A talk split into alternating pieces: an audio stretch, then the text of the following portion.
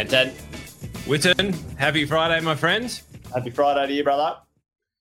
Mate, Look what like- is going on in the world? What are you drinking today? Welcome to Wealth, Wine and Wisdom, folks. Um, I'm out and about. I'm up in Brisbane in a fancy hotel, and I've scratched around in the room, and I've got myself a. This is the type of wine I should drink, Fenton. It's a little mini bottle. It's a one glass. Well, looks like two glasses, but That, that, that looks like a uh, small glass for a giant. yeah. Well, it, it holds all right. See, see I've, I've, I've put some product in the background here. I've placed some product over here. out of the, out of the mini bar. You've Yeah. done a good job. You've done a good job. Like with, with limited resources, limited time, you, you've done an incredible job. I'm, I'm super happy. So you're up uh, taking some time away from the week and uh, and enjoying Big Bris Vegas, eh? mate. Getting an early, uh, an early uh, little mini break in with the fam. So uh, tonight I'm away for five days, so uh, should be should be fun. But uh, up the road, but um, yeah, starting the uh, starting the little mini break off with a little glass of wine and a hang out with you, mate. And uh, big hello to Alison. There's a bunch of you guys on already now, so give us a shout out, folks.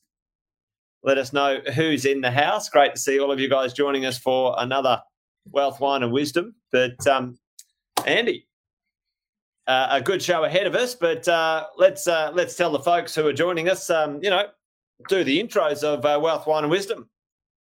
Well, mate, uh, it's it's it's been a while since I've had the honours, but uh, seeing as you're on holiday, mate, I may as well uh, let I'll it. sit let back it- and relax, and you do the Just- you do your stuff. you, you just sit back. I'll do the heavy lifting. Uh, so, welcome everybody. Uh, you can throw them up there, Marcus. It's good to uh, to see you here, mate. Uh, welcome.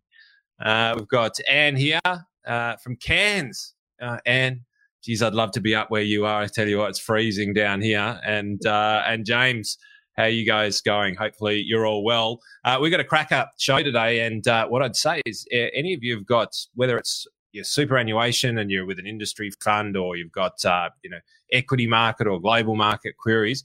Start to get that hashtag Q uh, ready for the chat because we've we've got something special in line for you guys uh, and girls here today. So, uh, wealth, wine, and wisdom. Uh, myself, uh, Andy Fenton, investment reformed investment banker from many many years ago. Um, now uh, advisor to business owners uh, around Australia, trying to teach them how to street fight and do it the right way. Jason, my uh, counterpart in in in legal crime, the crime being how, how to minimise your tax because apparently that's a crime. Just ask Kerry Packer. And uh, and Jace is twenty plus years in property. I was just saying to to one of our guests that we're going to introduce you to later is that uh, I don't know anybody more knowledgeable in property, but uh, I missed out uh, on the knowledgeable in understanding the street fighter tactics for business owners in order to be able to really navigate what is sometimes an incredibly brutal journey. And for those business owners out there, you know that uh, it is uh, it, it's it's it's your life, it's your blood, sweat, and tears. And um, so, not just a, an amazing mind when it comes to property. Uh, but an incredible business owner with some incredible skills. Uh, we've got Angela, who's just walking across the road to buy a Reds. Hopefully, you're not watching us and uh, and walking. Make sure that uh, you listen to the little Yeah, as you, don't get uh, in by car, Angela. yeah, that's that's right. Uh, so, wealth, wine, and wisdom. The the, the little preamble. Uh, three years almost, uh, where Jason and I came together to start helping business owners and investors navigate through COVID because there was a lot of misinformation, a lot of information just flowing in all all directions, and uh, so we started to come together and, and decipher that. And and then we decided to bring that to you guys live as we debrief the week. And that's effectively what it is still today. It's here for you. Uh, it's here for us to share our collective uh, minds sometimes some wisdom. Uh, in jason's case never take advice on what wine he's drinking ever. It's just not a good idea. Yeah, I'm Uh, not the one who knows what's going on with that. Fenton's uh, got much better, uh, much better taste. Well, uh, something's happened in my room here, Fenton. So you keep going. I think maybe my room's turned into um, into uh, set the. I don't know, set, set the mood scene or something. it I don't know. automatically happened. Ma- ma- Maybe there's a little bit of a surprise that's waiting for Jason uh, in in the room a little bit. This, this, ladies and gentlemen, could actually get quite interesting. We'll, we'll see what's in- store for Jason as the lights go down and the music turns up. You But, keep talking.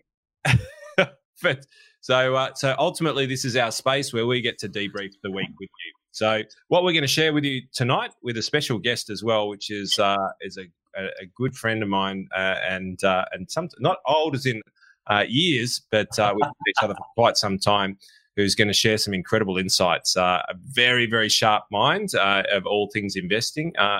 own business, who's now well over a billion dollars of funds under management. So get the hashtag Q ready for questions as as we introduce Dan. But perhaps before we do, mate uh, as a little bit of an introduction uh, to to Dan and also what we've been seeing in the news, might jump across uh, to what's in the news. Uh, because, ladies and gentlemen, what we do here is we, we have a little bit of a look see. Because what tends to happen in the news, shocked and Sigrid, I know, I know, they have a tendency to over exaggerate and they have a tendency to be full of shit. And, no, no. so, so one of our goals here is to try and help everybody just uh, navigate some of that. And uh, so, what I thought was a great introduction because Dan will talk about price and value and asset classes and what's good to have and what potentially you should be avoiding and all these various different things. But uh, most of us don't make uh, investment decisions or even decisions based on that. We make a lot of it based on this. So AMC is is actually a gaming stock, and I love this because ultimately this is a uh, this is a headline from the Financial Review. Uh, I'll read it verbatim so I don't get it wrong. Uh, let them come. Cliff Asness uh, told meme traders, meme traders, so Cliff told the meme traders after revealing he was shorting their favorite stock, AC, uh, AMC. There's the dyslexia coming out. Um, and they did. And ultimately, I thought this is a great discussion point because we've talked about meme stocks before, Jason. Meme stocks are are effectively those stocks that end up with cult followings. Um, Tesla was was basically one, although Tesla had a lot of substance. Uh, AMC is definitely one. Then we had you, you could almost uh, they were meme coins as well. Uh, so Dogecoin, right? So basically a, a, Saturday Night Live appearance by Elon Musk where he took the piss out of Dogecoin and it, and it fell through the floor right? So these meme stocks are these things that gain a huge amount of momentum where the taxi driver tells you you should be in AMC. And, uh, but ultimately, um, mate, what ended up happening is a, a quant manager unleashed revenge against these guys because quant is the exact opposite to emotional trading. So meme stocks are emotion. We love it. We love the people behind it. We don't care what it's made off of. We just want more of it. Um, but quant is the exact opposite. It's what are the numbers? What's the reality? You know, what's actually going on behind the scenes? Is this company going to be around with a million supporters but zero in the cash? And, uh, and when you and, say quant, is that company or is that a style of analyzing an oh, investment? Great is question. That, yeah. Well, quant, quant, technical term, quantitative. Um, yeah. So it's yeah. looking only at the numbers. So when you talk about a quant manager, a quant manager is is what we refer to in the industry as a as a black box. Uh, sometimes, uh, but ultimately they're just making decisions based off numerical data. They they're not looking at the the art. They're looking more so at the science and the maths behind it. So an example might be uh, there's a type of black box trader, uh, which is a, an investment management technique, uh, which is called momentum trading, right? And that means that when something in the market gains a lot of momentum and more and more people are buying and it goes up and more and more and more people are buying and going up, kind of like Tesla uh, back to two or three years ago when we were, when, I think I said buy uh, when, and I probably shouldn't have, uh, but you should have bought, right? Um, when that started trading, it created a lot of momentum, more and more people buying in. So a momentum manager will pick up on that amount of influx of funds into that stock and they'll start to actually ride that momentum, ride that wave. So it's purely analytical based. It's yeah. purely based on quantitative data.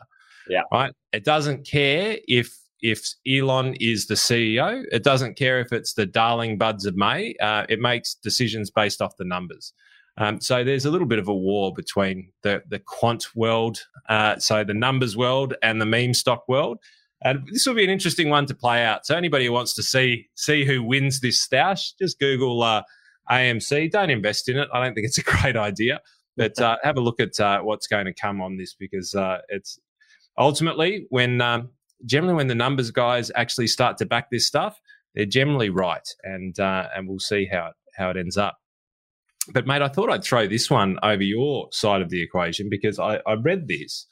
Uh, well, Jason's definitely going to have something to say about this, uh, and and I'm going to read it verbatim, mate, and I'll throw it over to you. It says suburbs that post the biggest gains during the pandemic uh, are losing the most value but others uh, others are beginning to drop as well. So ultimately, a pessimistic article it says highest rising uh, post codes during COVID are the fastest falling. Mate, um, what's is this is this true? Is there is there any truth to this? What's the reality behind it?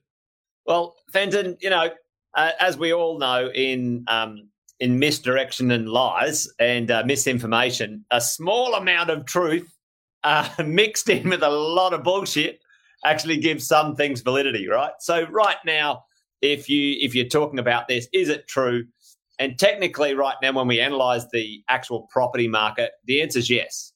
The the most expensive property market or segment in the property market in the residential world uh, ha, is at this moment in time falling the fastest, right? So, so in and of itself, it's a it's a true comment. But does it paint the, the same picture? No, it's absolute bullshit because the previous three years, that segment's gone up between 30 and 50% in some places.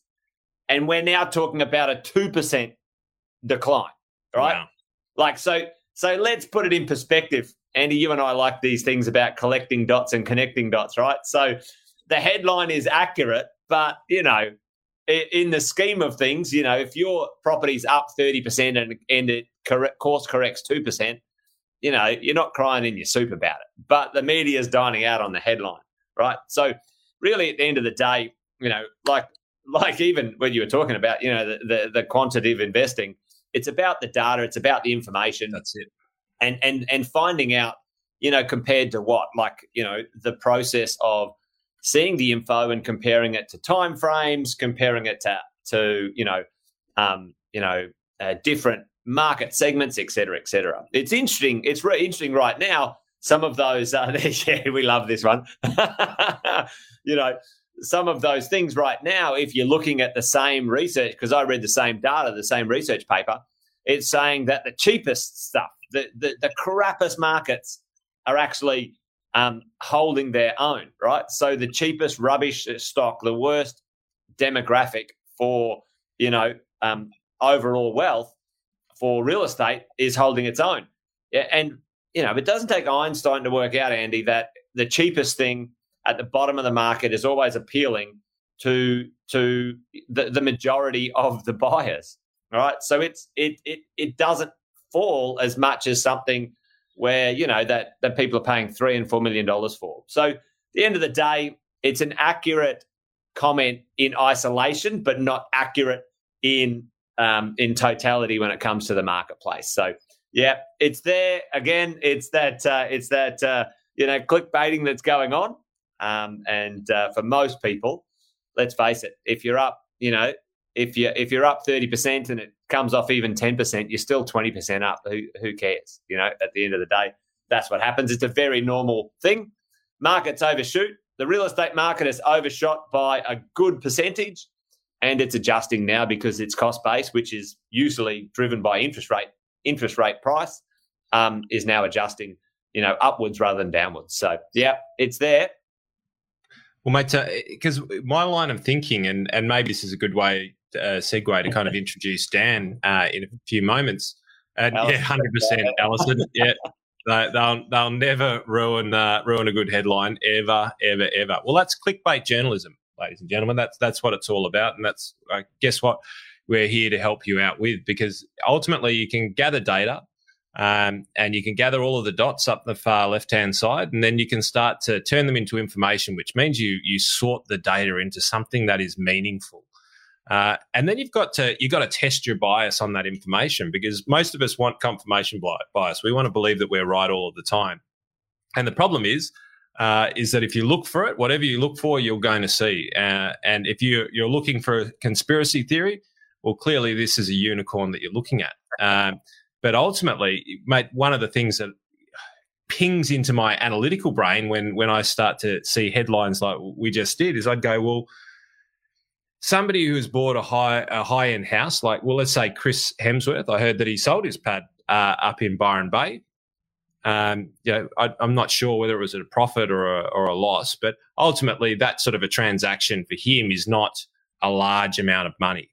And uh, and if people are buying lifestyle properties in the in the multiple of millions, and they go off actually transacting that property, when I think about it, just from a you know, if it were me basis, I go, well, yeah, if it made sense, well, I don't want to have that anymore because COVID's gone and I don't need the the double place, whatever the case may be. But then if you have a look at other areas, people are going, well, I will never sell until I'm kicked out onto the streets. And that's got to skew the, it, the property data.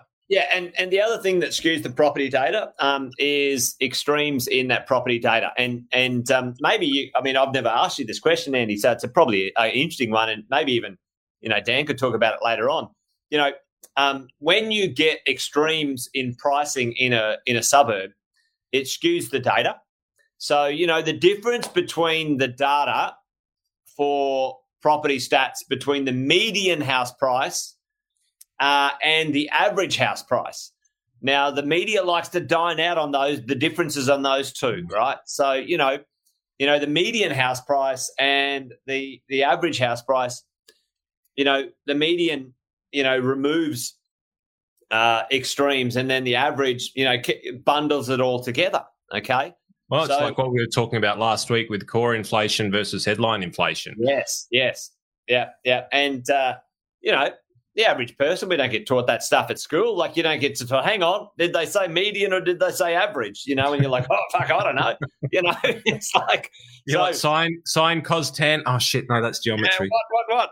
Yeah, and so you know, no wonder a lot of people get bamboozled and confused. Um, and um, you know that's part of your and my passion, mate, to you know communicate that to to people to really sort of increase their acumen when it comes to analyzing this stuff because we do give away a lot of power and um, and um, uh, you know like uh, an unwritten ground rule that you know the Fin Review because they're a reputational newspaper reports only accurate things, or you know, you know, uh, you know, an accountant is always right. You know, like it's it's these kind of things that we go, yeah, it, and it's not right. So you know, it's, it's an it's assumed truism, but in yeah. the actual fact that it, it could, in some cases, couldn't be further from the truth. And yeah. uh, and we and, believe and think- that the sources that we're taking information from are right because that's the way that we always have. Your accountant does your tax, and, and they'll keep you safe. Yeah. The Fin Review is a financial uh, newspaper and it will report the facts.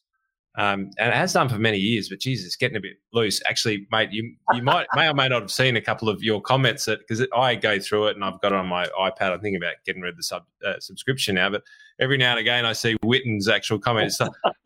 You're better than this. Don't print this trash. And I'm like, like, come on, Fin Review, you're better than this. Gee, crikey, you know. but you know, I, I think that's um, you know, you're talking about that sort of, you know, this bias, this cognitive bias, you know, and that's probably a good segue to sort of introduce our guest for for today, Andy. You know, it's really, you know, this idea that you know property is better than shares, that's better than business. Like, you know, none of that is true in any way, shape, or form. You know, they're all great for whatever whatever um, you know you're looking to achieve.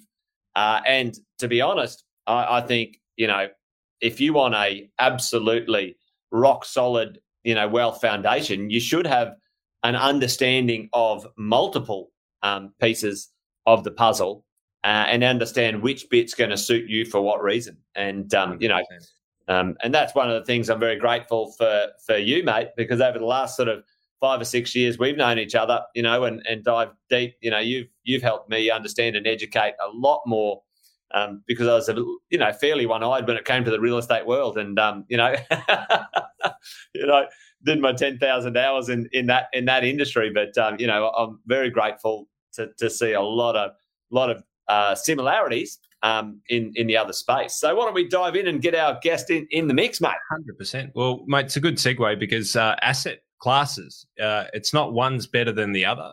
Um, it's sometimes how you combine them, and uh, and a lot of a lot of people out there believe that you know they they can pick the unicorn that sits there, but most of them are full of shit. And so uh, we're going to bring in Dan in a moment. Um, Dan from oh. Nova, he's he's he's a good mate and uh, an old friend, uh, not old by age, but uh, old, he's been in my life for a little while. And um, uh, we were talking just off uh, off screen a little while ago about a fund that he was thinking about launching called Rogue. no, Renegade. Actually, renegade. Oh, renegade. renegade. Well, actually, both both are quite. Uh, well, Rogue's probably I, I not right. Yeah. but um, but Dan Dan manages uh, an incredibly successful fund called uh, Anova, or it's not a fund; it's actually uh, a, a, series uh, of investments and managed accounts. And uh, and mate, we've known each other for a while now, and the, the, the fund has ticked over its ten year earnings, which is an incredible landmark. And it's been ahead of most of the the, the lads that I'm looking at in town that uh, are some of the really big names on a global basis. So, mate, really happy for you to to come in and um, and and share a little bit of your your wisdom with us, uh, mate. I'll, I'll throw it over the fence. Did did Jason and I fuck any of the points up uh, earlier on? Did we did, did, did, we say anything that wasn't quite true? Because no. we should get rid of the elephants uh, first. No, the the only thing I correct is Jason. If something goes up by thirty percent, then down by ten, you're up by seventeen, not twenty. Oh, that's very compounding works, right? So if you lose you lose fifty percent of something, you need to get hundred percent to get it back, right? If you lose twenty five, you need thirty three to make it back. That's yeah. that's the non-linear profile in which um, compounding works. So other than that, though, I mean, you as you and I have discussed, Andy, um, one of the key philosophies we've got is that you know the price you pay is ultimately the the biggest driver of what you're going to get in terms of return. Um, and you've just articulated that, Jason. That you know really high quality, great properties. Well, if you end up if you kind of overpay for them, if you pay too much for them, well, you've got to expect some level of volatility. Like if you're going to pay a whole lot for them, like they're worth an amount. Yep. If I think of it on a chart and say, well, this is how much it's worth, and this is the price, the closer you are to there, well, then the less return you're going to get because you bought it up here, not down here. Yeah. It's not rocket science, right? No, and it's not. And and and often, you know, uh, often I think people think it might be too, and, and it's and it's nice to sort of you know simplify it as much as possible because um, you know certainly in your game and, and certainly in the real estate game, you know there can be a lot of uh, a lot of people trying to make it more complicated so they can be impressive oh. rather than actually you know get a result for their clients, right? Yeah, there's a lot of that that goes on. and that's that's often quite why why those black boxes are black boxes. They don't want people to realise how simple it actually is. Yeah, yeah, yeah. So well, mate, why, don't we, why don't we kick it off, mate? And and you know, really, you know, uh, you know, off air we chatted just a little bit about you know you and your philosophy. You know, managing over a, a billion dollars or helping people invest over a billion dollars. Uh, you know, you know, over many years but you you know specialize in the conversation around sort of uh, you know asset classes or styles of assets rather than direct you know uh, asset investing or, or, direct investments. You know can you give us like a five minute conversation about you know you know what that means to sort of someone on the street uh, you know someone listening in right now potentially and then you know how you came about that version of the world for investing for for for you and your clients? Yeah well at the end of the day as uh, Andy mentioned earlier, we we think things should be evidence driven, right? They should be they should be driven by the facts. Yeah. And the fact of the matter is that um, the asset class you invest in, whether you whether you're invested or not invested, is always going to have a much bigger um, influence on your end result as opposed to you know which particular stock in the stock market you've picked or which particular bonds you've held or you know whether you've got a particular property. Um, the choice, the decision as to whether you're going to invest in them at all, and the amount that you're going to be doing it is going to have a far greater um, influence on not only the not only your end result, but the the path in which you follow to get there. Yeah. Right. And so that's why we've gone about building. We've built our business. Uh, it's it's predominantly quantitative, actually. As, as Andy talked about, Cliff Asness, he's actually a pretty famous um, guy he founded AQR. Um, we, I think I butchered his name when uh, when I commented on it earlier. yeah, that's, that's okay. Right I, I, just coincidentally know his stuff because anyway.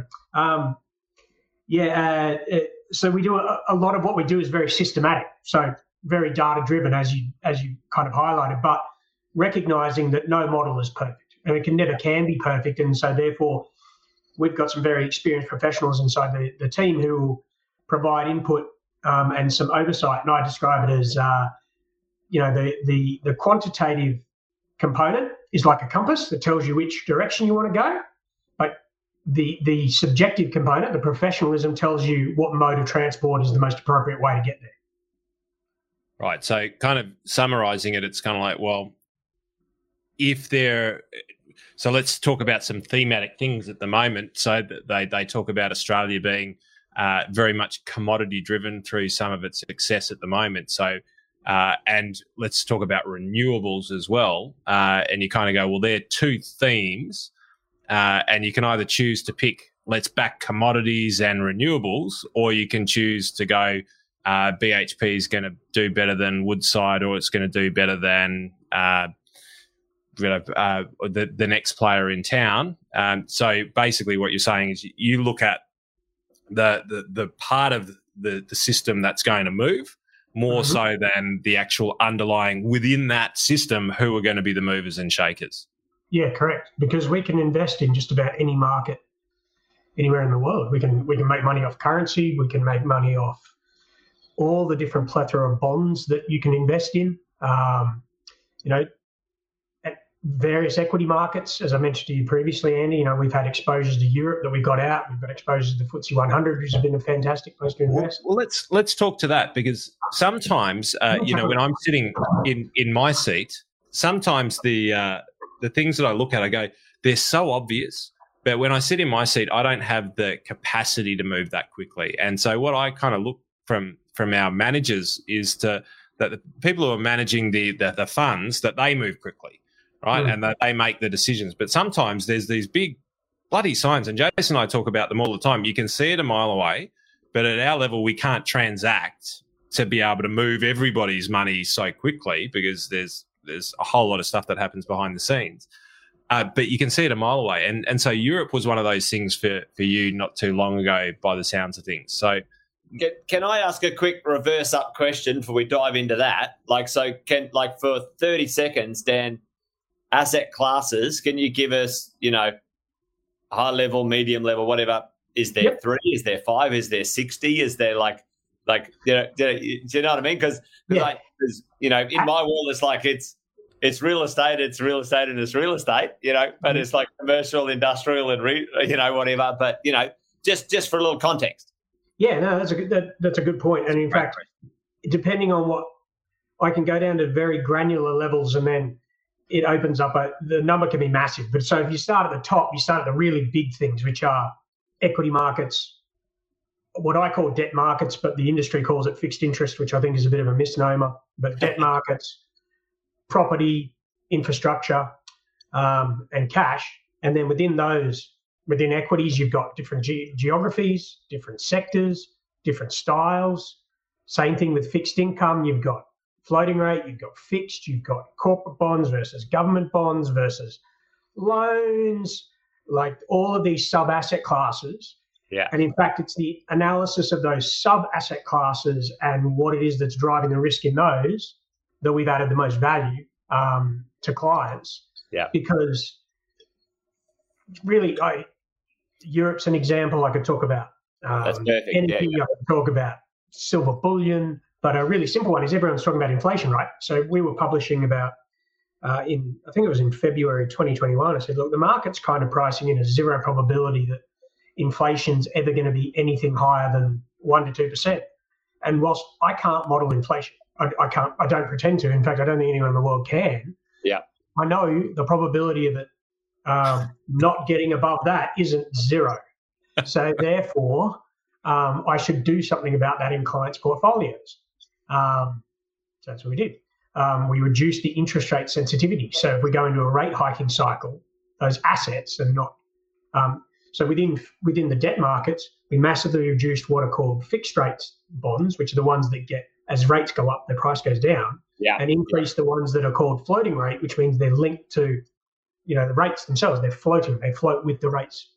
And, and um, is that three and ten and thirty year bonds, or is it like a, like a different version of the world? Andy, Andy's been schooling me a little bit on it. Yeah, so uh, any, anywhere from thirty days out to thirty years. Wow. Okay. Yep. And it's kind of the reverse, Jace, of uh, short uh, like a fixed term loans. You, you, can get a yes. fixed term one year, a fixed term two year, three year, five year, ten year. Apparently, you said you can get a fixed year thirty year from someone. Uh, yeah, which is crazy, right?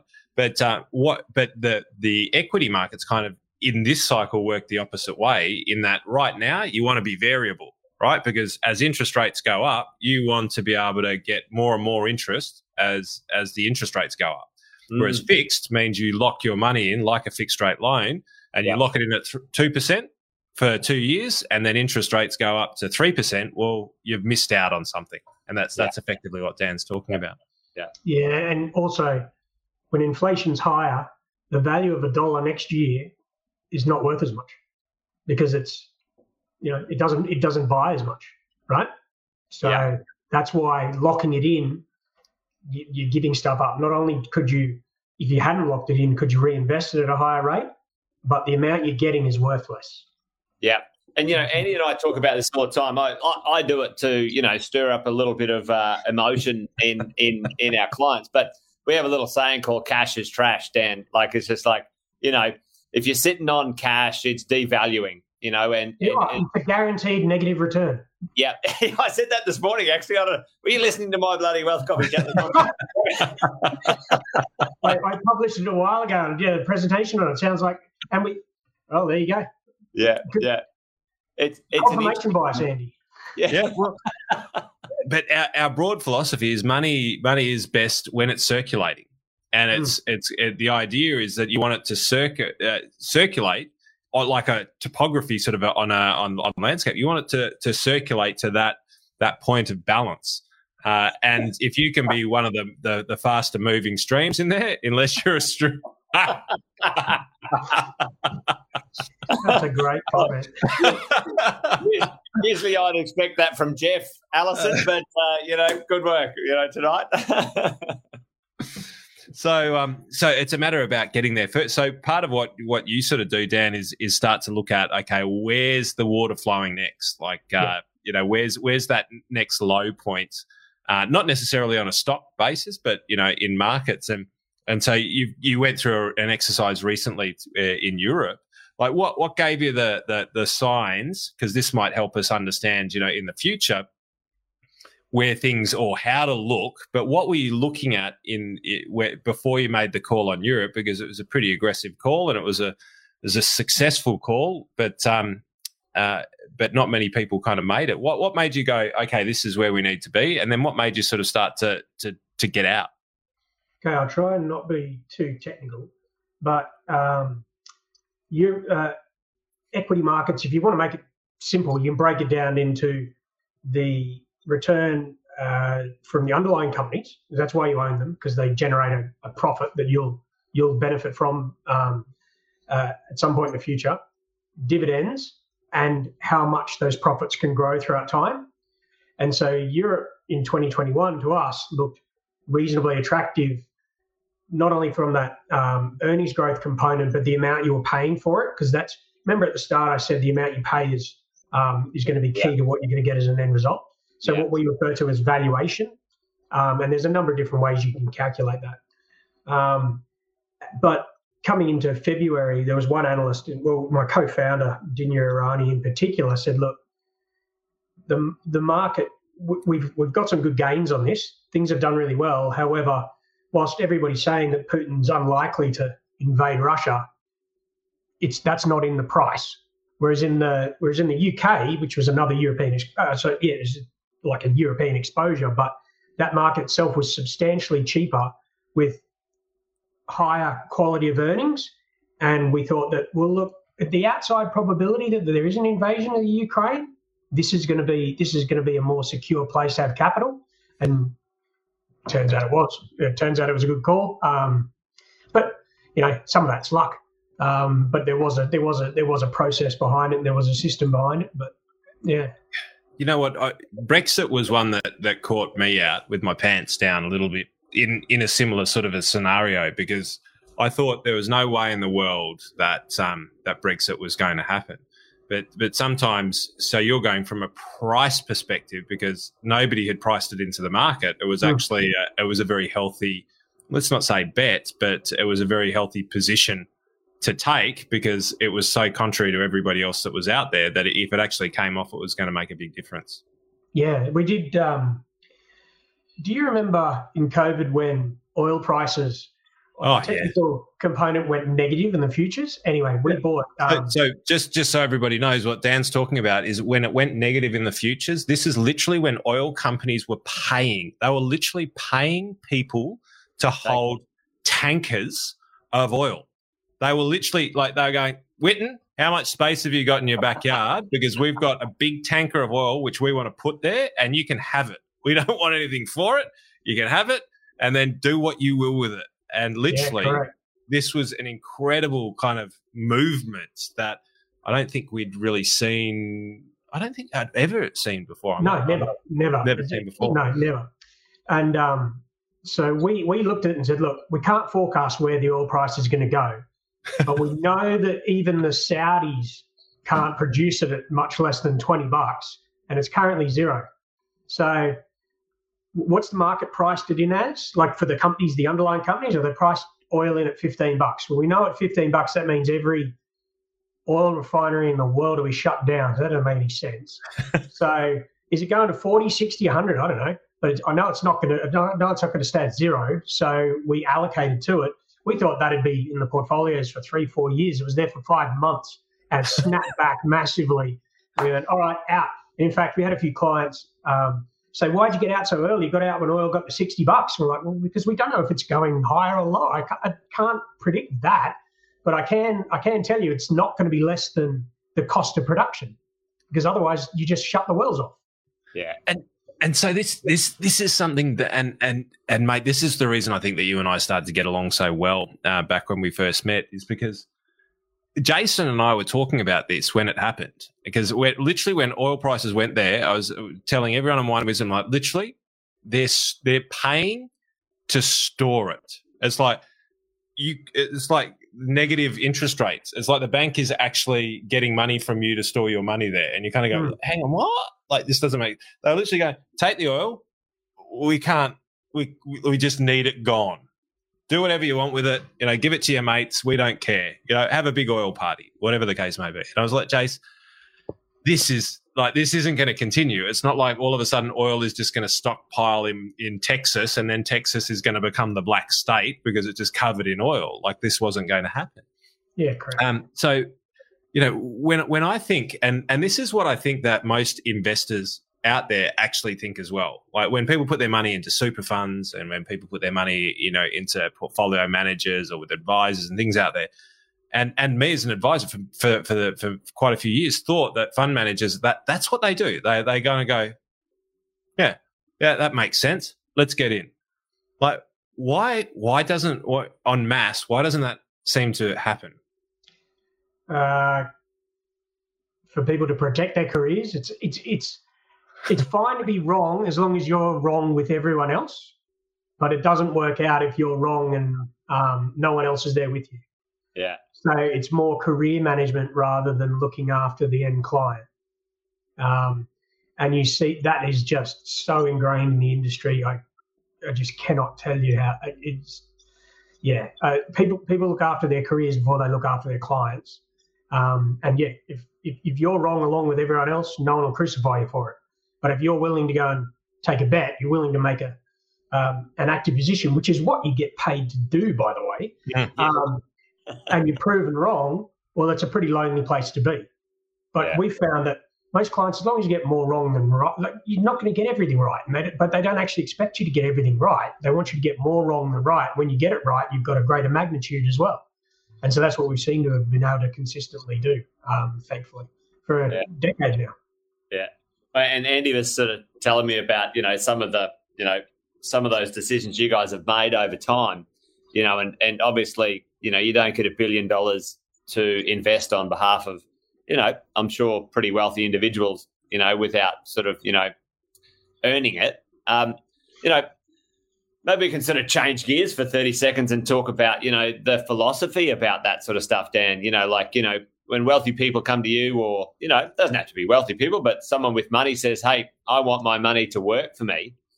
You know, what are they expecting? What, what, you know, you know, what's your mandate? Like, you know, what do you yeah. what do you say to someone? You know, oh, I'm going to take your money, but here's what you can expect. You know? Yeah, there's there's there's there's two there's there's actually two things. So, predominantly when people come to you, I describe it as um, uh, relative return on the way up and absolute return on the way down. Now that sounds like some jargon, but what it means is that when clients come to you in a bull market, when um, things are going well, they want you to do better than the market.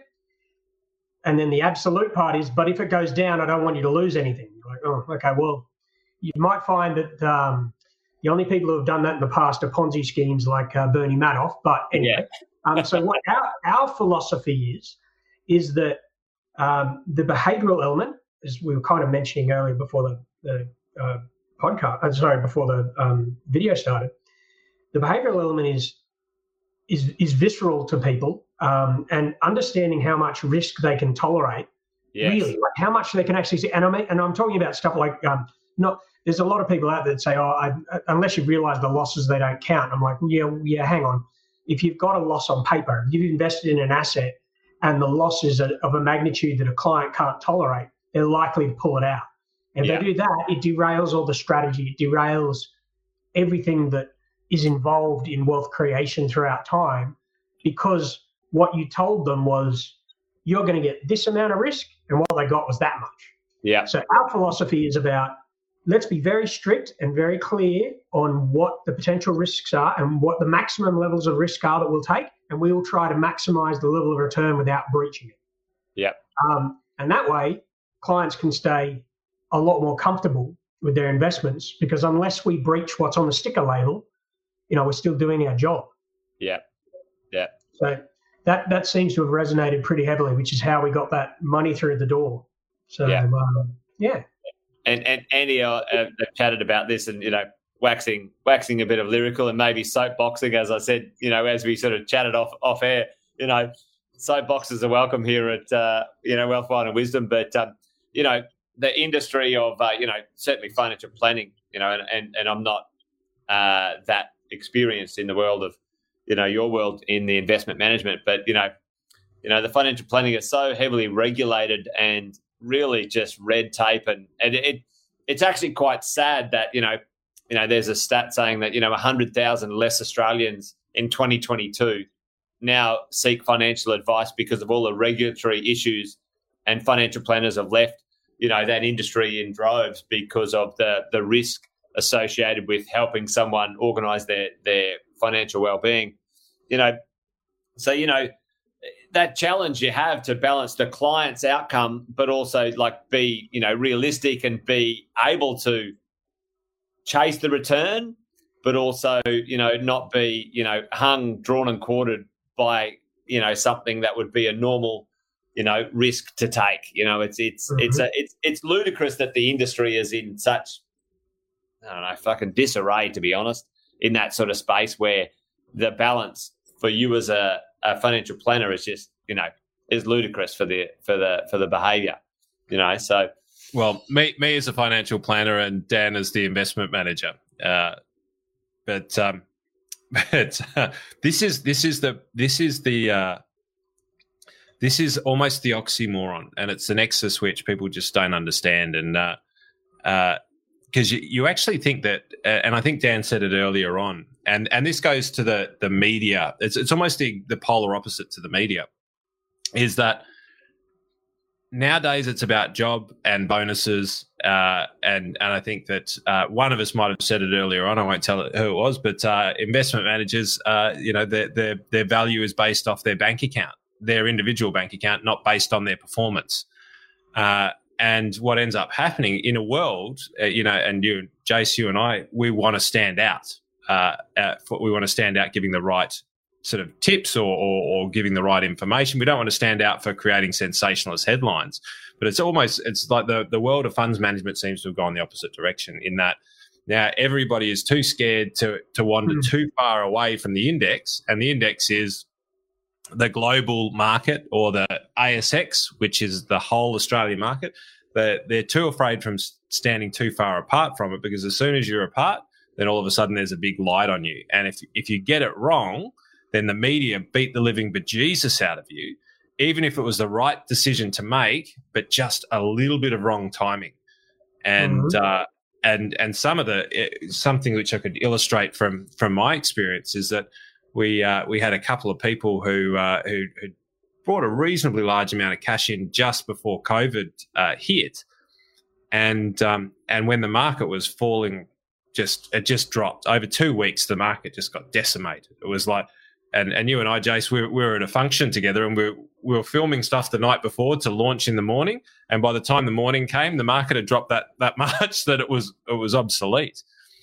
And and we was and we were like this you've you've got to get in. And they're like you crazy. This is the worst time you could ever possibly get in. The world the whole world is going to blow up uh, and we, we, had a fairly equal side of the 50% that said okay yeah which is the disaster scenario jace that you and i talk about is like well if the world is really going to to cash where we're going to be um, trading gold um, well, the reality is that if there's a massive nuclear war and the whole thing's wiped out off the face of the planet, well, people are going to be going for food, cans of baked beans, probably bullets and guns, uh, and things like that. The last thing they're going to want to fight over is gold. So there's this, this, this disconnect of, of, of rationale, um, if that kind of makes sense in an esoteric way.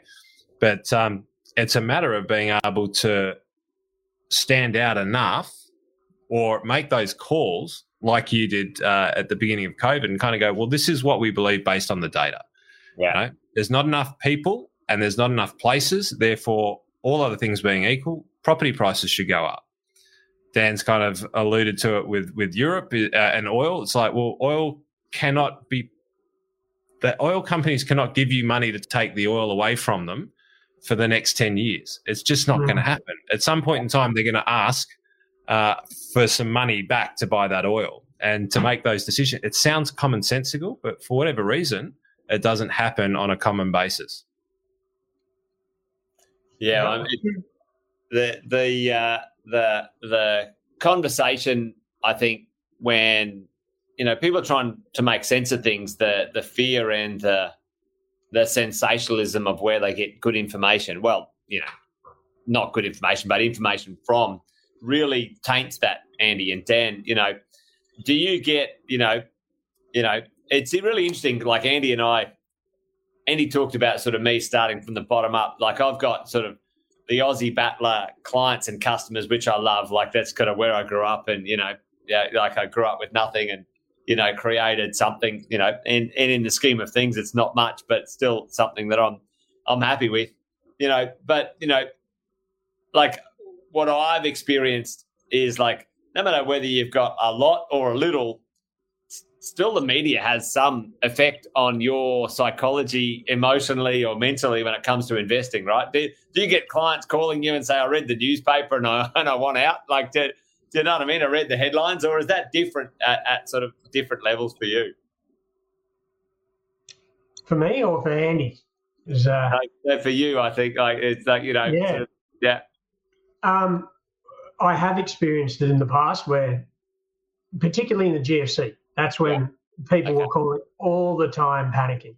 Yeah. This time around, it's actually been, I mean, the, the sell off for the first six months of this year is actually reasonably orderly as the fundamental information in regards to inflation and global economies was deteriorating. Prices were going down.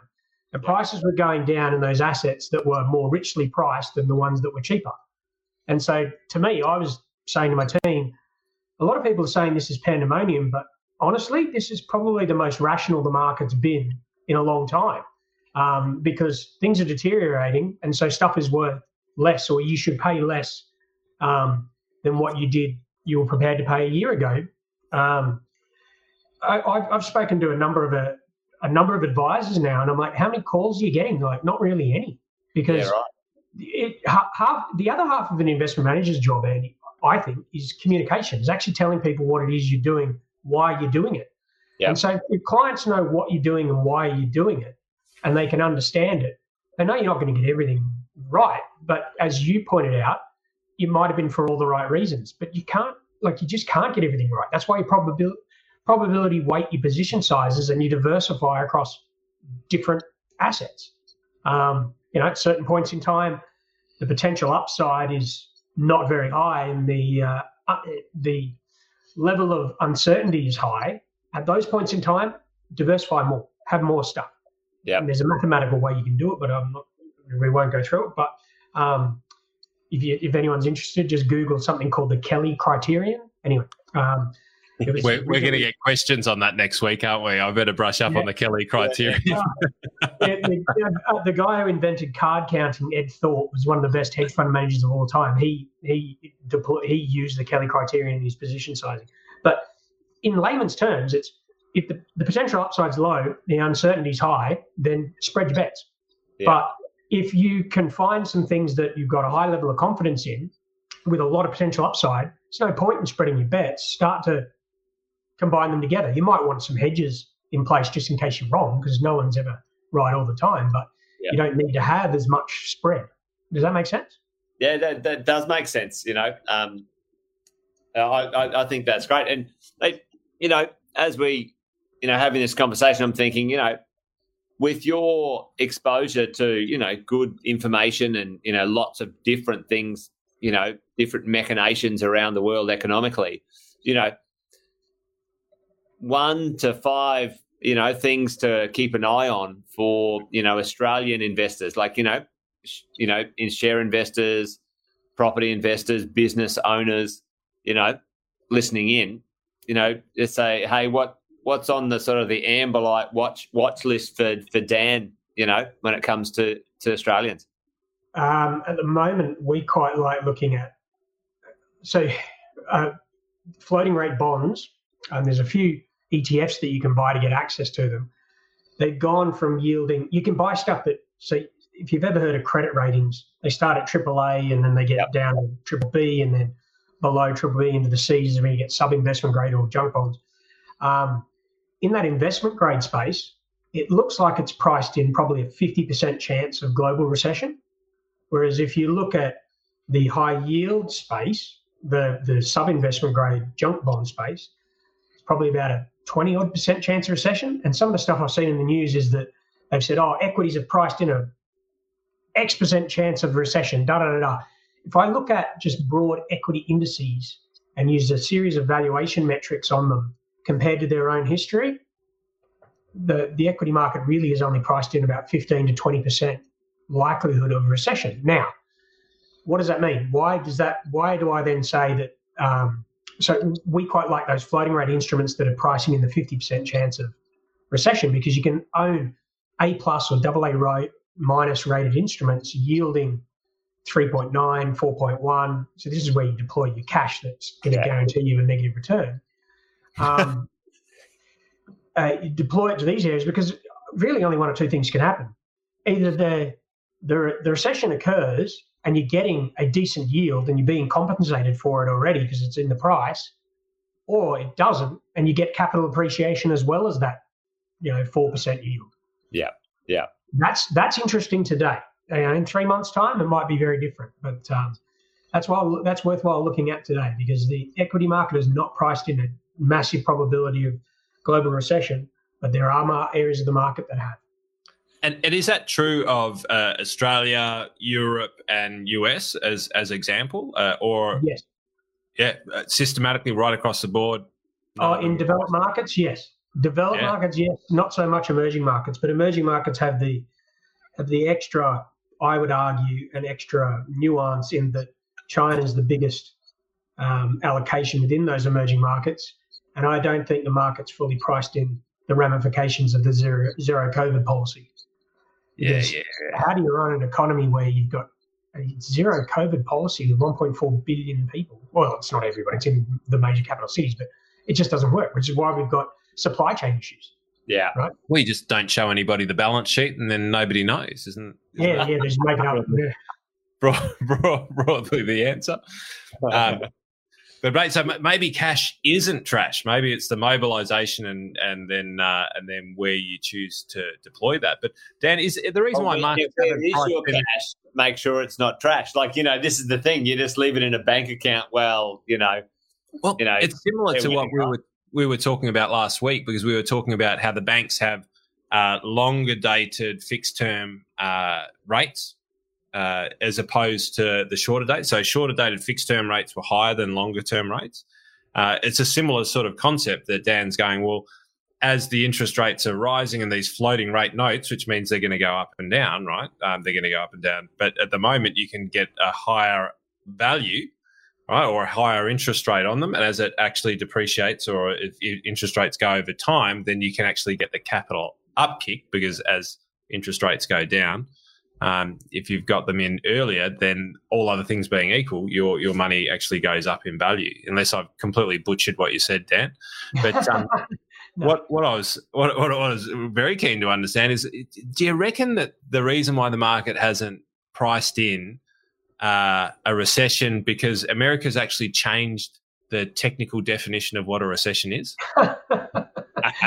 um, I I I don't think that. I think it's. Um, there's an entire generation of people sitting in, in, the old shop like you were at, and at investment banks in charge of quite a lot of money that have only ever known falling interest rates and falling inflation, and that as long as there's um, a central bank in place that's going to backstop them, you buy the dip. So I think that's where it's come from. So we haven't seen we haven't seen that disorderly panic yet, right? But I would argue you have in the fixed income space. And that is the space that usually moves before the equity market does. So it's worthwhile um, keeping an eye on. So across those different asset classes and sub asset classes I talked about.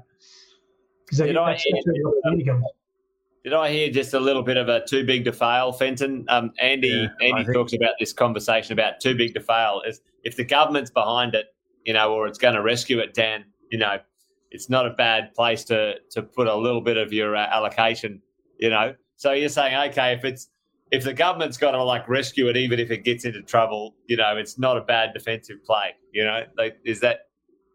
I sort of, I more that um, I believe there's a there's a massive number of traders out there that think that if there's if anything goes wrong, Federal yeah. Reserve, Jerome Powell will come to the rescue and inject capital.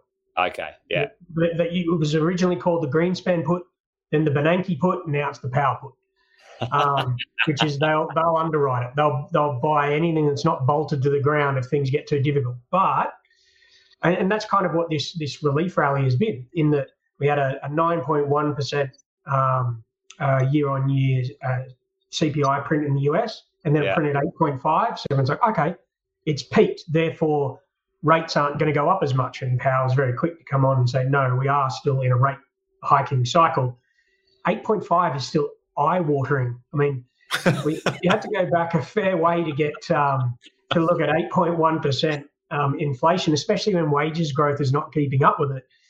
It's, uh, yeah, it kind of, it, it, it seems a little bit odd that people would be rallying on that because you're a long way from that long term target of two going from 9.1 down to 8.5. But but it begs the question, right? If if the if the Fed always backs, then where where does it end up?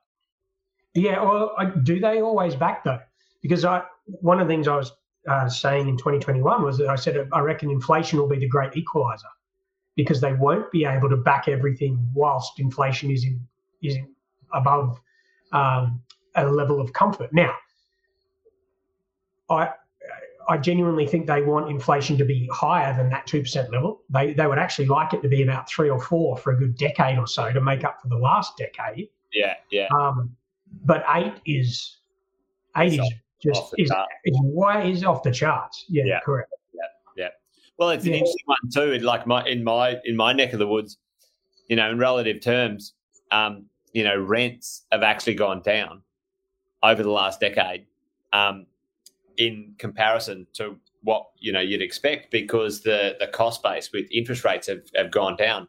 You know, we're we're actually seeing, you know, I, I don't know if there's the right term, but like some sort of mean reversion where right now it's like, you know, hey, listen, you know, the cost base and landlords often, unfortunately, are quite lazy. They don't sort of maintain their yields as much as they should, you know, and it's like we're seeing quite aggressive rent rises right now, but it's really just making up for 10 years of not putting the rents up because interest rates went down, you know, like it's like, it's not really that bad, folks. If you say, you know, the last 10 years, nothing's gone up, you know, so, you know.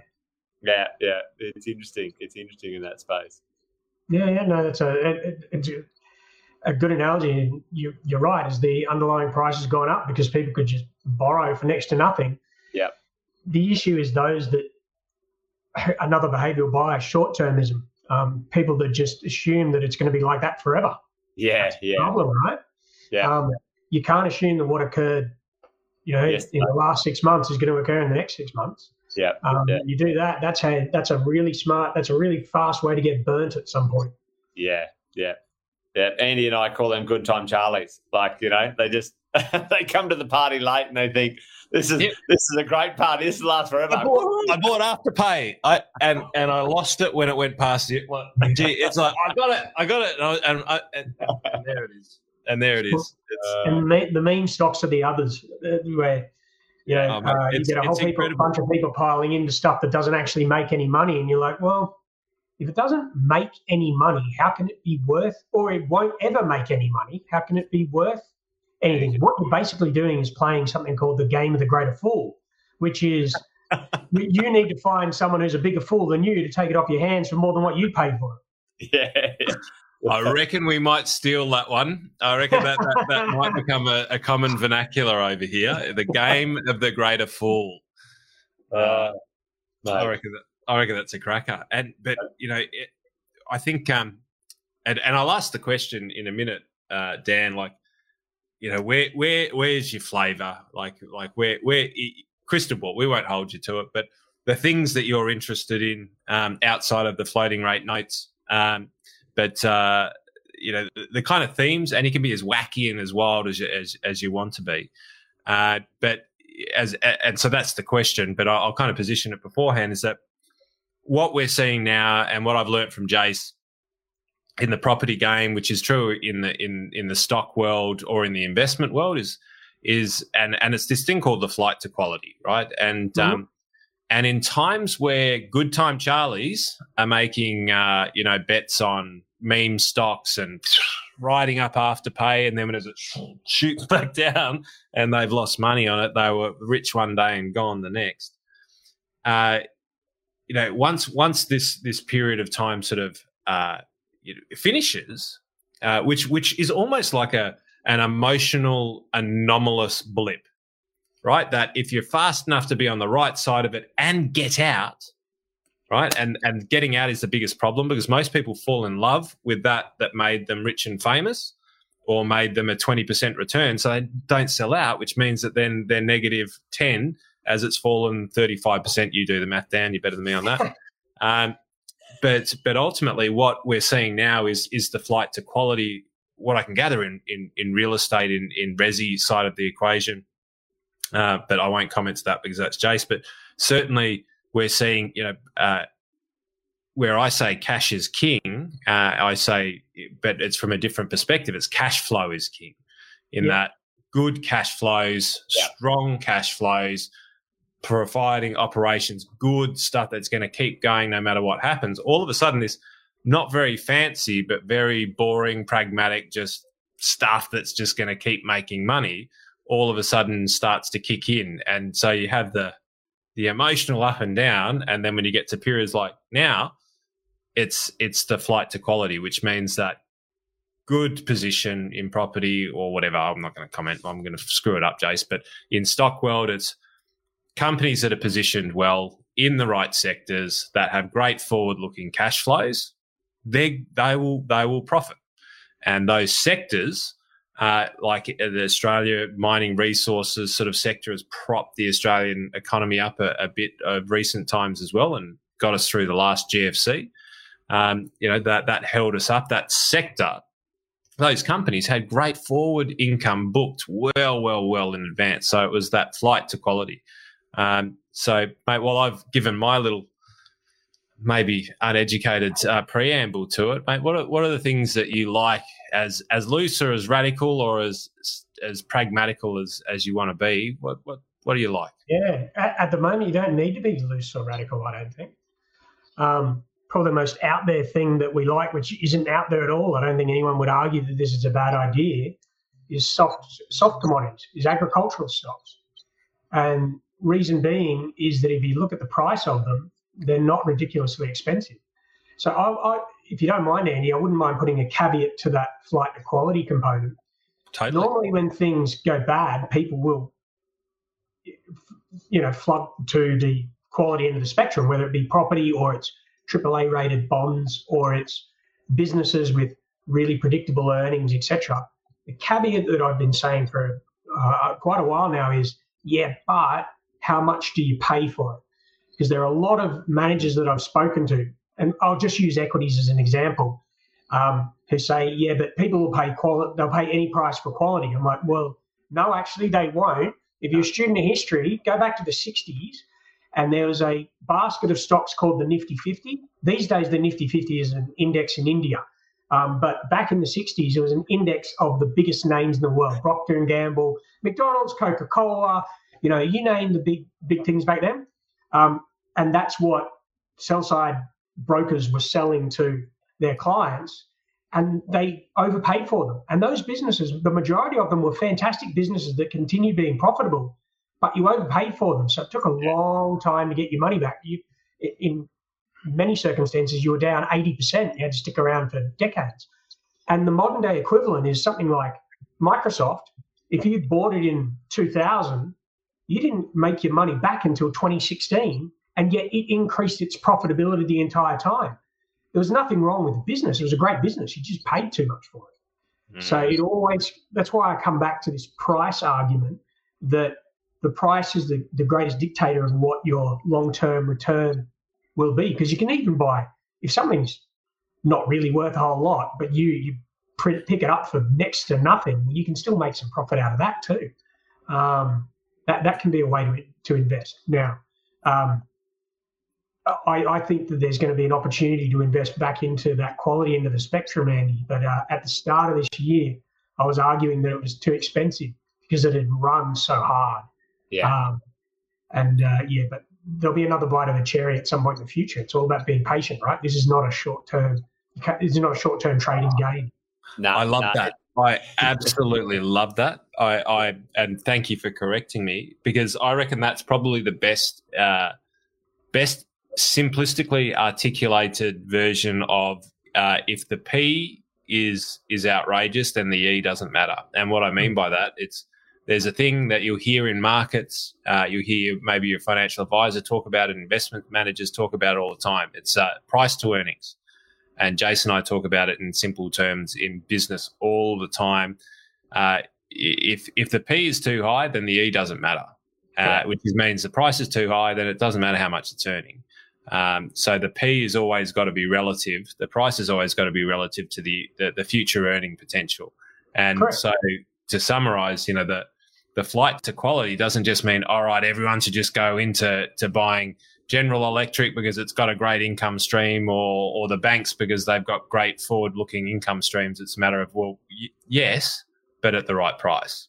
Yeah, yeah, that's exactly it's, right. It's, it's the same gig actually right now for literally the last six months, or probably it turned in November last year in the real estate game, where where the market, you know, for decent stuff overpriced drastically.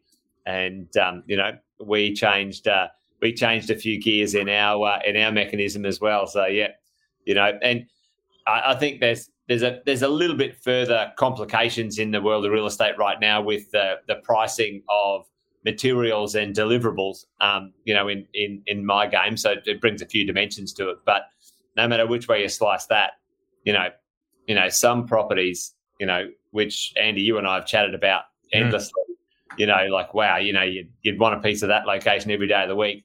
And I'm like, well, not at 200 grand more than it was, you know, six months ago. Nah, nah, we'll we'll just leave that alone for another year or two, and I reckon we'll get it for a better price. You know. Yeah. yeah. And, and it's not an accident that you see the same thing in residential property as you do. Uh, I'm talking about equity markets, but yeah. the flight to quality could be to AAA rated bonds, which we've seen previously. It's because it's people and systems. Um, and irrespective of the market, everybody's susceptible to these common biases that we have. Yeah. Right? So it's um, the flight being to, aware was the start. Yeah. The flight to it, yeah, but and that and that's where they go. I, I, love it. The it should be the yeah, but index. I reckon. uh, I reckon, Dan, you you you could be the creator of the yeah, but index. Wait, well, we've got the rogue, the renegade, and the yeah, but. I think that. Yeah. Mate, that's it. I, I reckon we, we, we, we would uh, we'd be we, would do a mate. Can you imagine it? Uh, and today on Bloomberg, ladies and gentlemen, the yeah but index is up 28. uh, and that's after a 285 uh, basis point rise the day before. But all doesn't seem to be uh, shiny on the horizon. I reckon that's an absolute bloody cracker. I reckon that's an absolute cracker. and uh, I think we should all be looking for the yeah buts a, a little bit, uh, a little bit deeper, and maybe asking that yeah but question. Mm a little bit more in, in regards to our advisors and um, and you know just when we're our own theses. Yeah. yeah. You want you want to question your own theses all the time. Yeah. Right? If yeah. you don't understand the other side of the argument, then you don't even understand yours, really. Totally. Yeah. Yeah. I I always I you know I Benton, mind blown. Mate, I reckon that could be used in domestic arguments around the world tonight. And Don't start that, Benton. We'll be out of control. the divorce index just went up 100 basis points. uh, yeah, Jesus, yeah. that's gold. Uh, that is gold.